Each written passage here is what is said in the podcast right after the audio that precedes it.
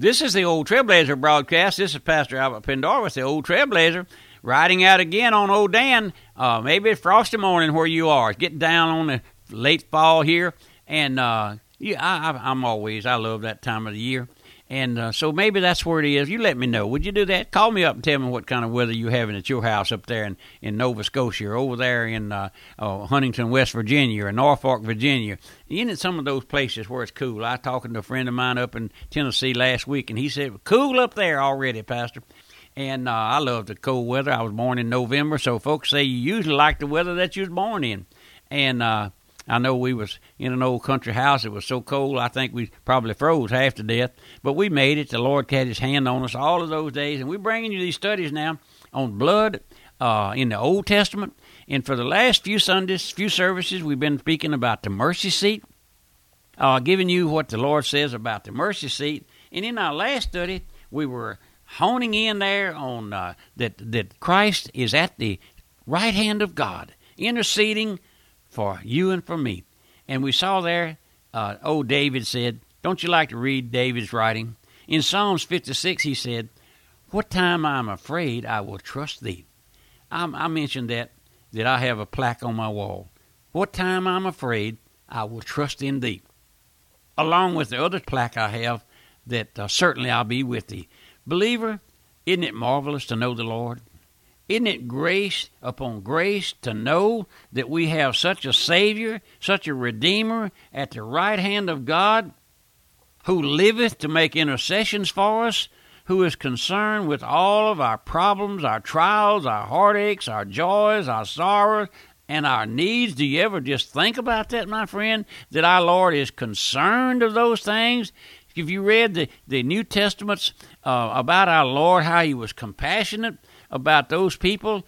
Peter's wife lay sick with a great fever. He went in there and touched her, and she raised up, got up and waited on him, brought him some supper. And uh, the Lord was compassion, compassionate towards those folks, and uh, He's still that way, my friend. In His in His high calling, omnipotency, uh, all power is vested in Him, and He's still compassionate, my friend. I think I think we just need to, to hone in on that to make sure that you understand that we're not talking about some abstract person way off out there that you can't under, can't know and can't feel and can't can't see the, the privileges of knowing the Lord, my friend. Oh, but listen, isn't it grace to live uh, to, to to uh, knowing that He's at the right hand of God? We can come to Him. Listen, listen. Do you know how I come? Empty handed. Oh, my friend, empty handed. Empty handed. I come there confessing my sins, confessing my weaknesses. You, you, you say, Trailblazer, you confess your sins to the Lord? Yes, ma'am. And yes, sir. That's who I, I don't come to earthly priest, and I don't want to hear your sins. I don't want you confessing to me. I wouldn't be one of those fellers that listen to that confession I wouldn't be one of them for nothing in this world to hear all of the garbage that goes on there. My friend, we have one one intercessor, and that's Christ. He lives and breathes and, and, and is there for us, my friend. Listen, I come there confessing all of my sins. I can I come there confessing that I'm not I'm not uh, equipped to bring this broadcast. I tell him, Lord, I'm not. Get somebody else, Lord. Call somebody else if it if it, Lord, I'm I'm not able. I'm not able to say I mess up things. I butcher the King's English and I misquote the scriptures sometime, and I do, I do, my friend. And I'm I'm just not able. I I don't have any sense. I don't have any what you call so-called education and all those things that people can can do and line up the scriptures, and I, I can't do all of that. I can't. All I can tell you is how the Lord saves a sinner, and that is bring us down by the power of the Holy Spirit to see ourselves, give us a cry after mercy. Mercy, Lord, mercy. Every, every, every individual whom I've ever known that I believe knew the Lord is able to tell that they come to the Lord seeking mercy. Seeking mercy. I brought a message the other night on the mercy of God. Oh, the mercies of God. What a theme for my soul. How could I ever number them over? I can't number them, my friend. I can't. I come there empty handed, confessing my sins. I go away filled according to Psalms 81. I go away with every need supplied, no matter what the nature of the need is. I often tell you, you know, old country boys, uh, we have a uh, the countries, country people are just a little different from highfalutin folk. But I go out on the back porch at night in the cool of the evening before it gets dark, maybe, and I can sit there in my old high back rocker. Tomcat come get up on my lap, and and just tell the Lord, Lord, what a mess I am. What a what a what a failure I am. What a tragedy it's been. I, I've I, I just can't I just can't uh, I just can't do what you what I'd like to do. I can't. I don't have the equipment. I don't have the tools. I don't have the knowledge. I don't have the vocabulary to expound the riches of God's grace. I just don't have it, my friend. I don't. I wish I did, but I'm doing what the Lord wants me to do, and I thank the Lord for what little sense He's given me. You know, the Lord knows all about us. Oh, my friend, listen. Oh, listen. The Lord knows our every need. And uh, that's what Christ crucified, buried, risen, and exalted at the right hand of God means to this poor old sinner saved by grace. Does he mean that to you? I've been failing to ask you anything. But can you do that? Can you say, Thank you, Lord, for dying for me? Just dying for me. Have you, do you ever go in the bathroom and look in the mirror and say, Thank you, Lord, for dying for me? Thank you, Lord, for giving me a, a, a, a sweet wife and children. Thank you, Lord. Thank you, Lord, for this, this house where we reside. It belongs to Thee, Lord, and may we dedicate it unto Thee. And you old truckers out there on the highway, some of you have uh, called me once in a while, write me. I, I wish you'd sit down and write me or call me and uh, help me with the broadcast. Some of you out there hauling that old hazmat material and dangerous job, and I pray for you all the time. But do you thank the Lord? Do you ever thank the Lord for for saving you? When you leave home in the morning, go down there to the terminal and pick up that old rig. Do you say, Lord, uh, may may your protecting hand go before me? Do you do that? I see so many of you turned over on the side of the road in this area here on I 12. Oh, my friend, listen, listen. I know it's a dangerous job, but you can ask the Lord for protection. Do you do that? The old trailblazer prays for you, but you pray for yourself and then pray for me, and pray that you get back home tonight uh, with a with a with a with a empty load, empty trailer, or a full load, whatever it is. But my friend, let's let's just be, let's just make sense. Let's just uh, be like it is. We we we're this life is not a, a bowl of cherries, a bowl of roses. No, sir. But listen, listen. Ah, uh, that's what the mercy seat means. There in the moment that we can't come there. I wish in connection with this thought you'd read there in Romans 8 31, 34. You know what it is already. And then in the Leviticus, we read it a day or two ago, 17 11. It's the blood that making an atonement for the soul. In Exodus 25, we read, uh, There I will meet thee and will commune with thee from above the mercy seat. My friend, may I turn this message toward you now? And by the Spirit of the living God, could I lead you there to the mercy seat? Let me sit down by your side, talk with you about your soul's condition. Let me open the conversation with you in the form of a question. Have you ever felt your need of salvation? Have you ever seen yourself in need? Have you ever bowed your head and said, I wish I could be saved? I wish I knew the Christ that the Trailblazer speaks about.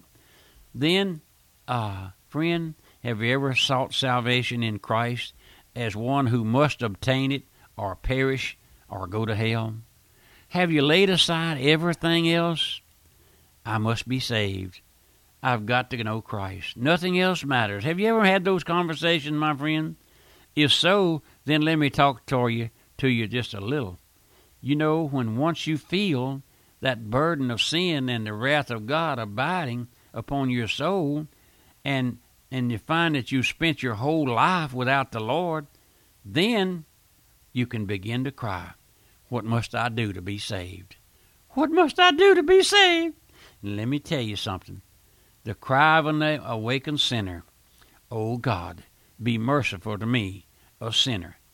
It finds God in the very attitude of grace, and then you're ready to be pointed to the mercy seat. We're not talking about walking down the aisle, shaking the preacher's hand, all none of those things. Making a decision for Jesus, that's not salvation, my friend. Turning over a new leaf, that's not salvation. Quit drinking, quit beating your wife, that's not salvation. Salvation is coming to know the Lord in the forgiveness of sin.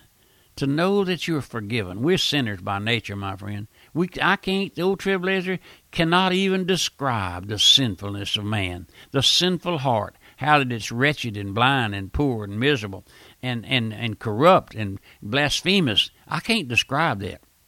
But the Lord is able to forgive. I'll have folks tell me a little bit about their life, what kind of life they've lived, and say, Pastor, can the Lord save an individual like that? Yes, sir. You remember the story of the woman taken in adultery? One of the most heinous crimes and sins it ever was.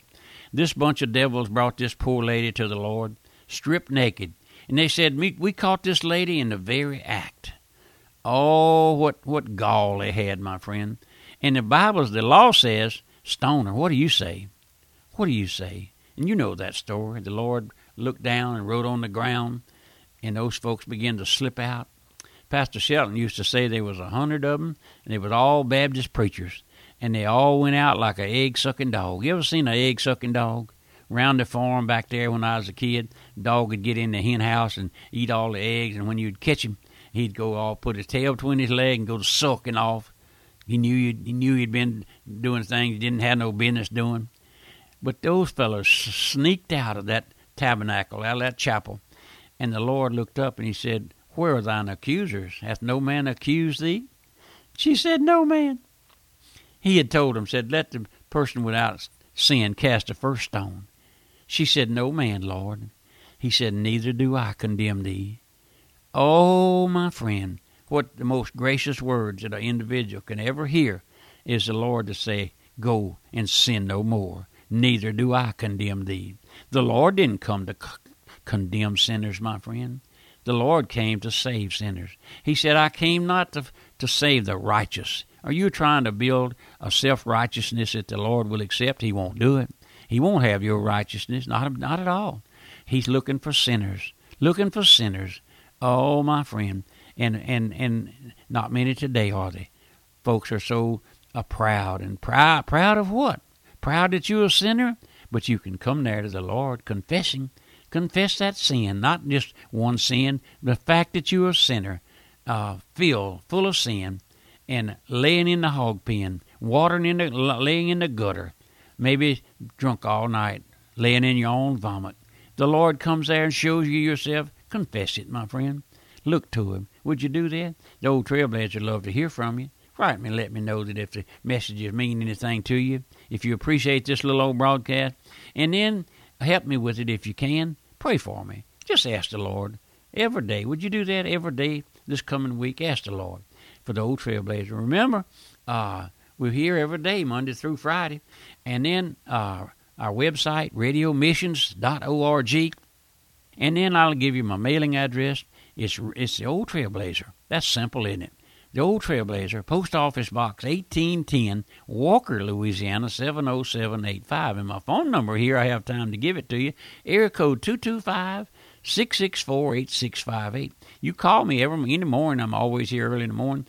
And if I miss you, I'll call you back. Goodbye and God bless you. Pastor Pendarvis invites you to listen to the Radio Missions Internet radio station that presents the Old Trailblazer broadcast, Voice of Truth broadcast, weekly sermons, and music 24 hours a day. For information and a link to listen, visit our website at radiomissions.org. That's radiomissions.org. And be sure to join us again each Monday through Friday on this station for the Old Trailblazer broadcast with Pastor Albert Pendarvis.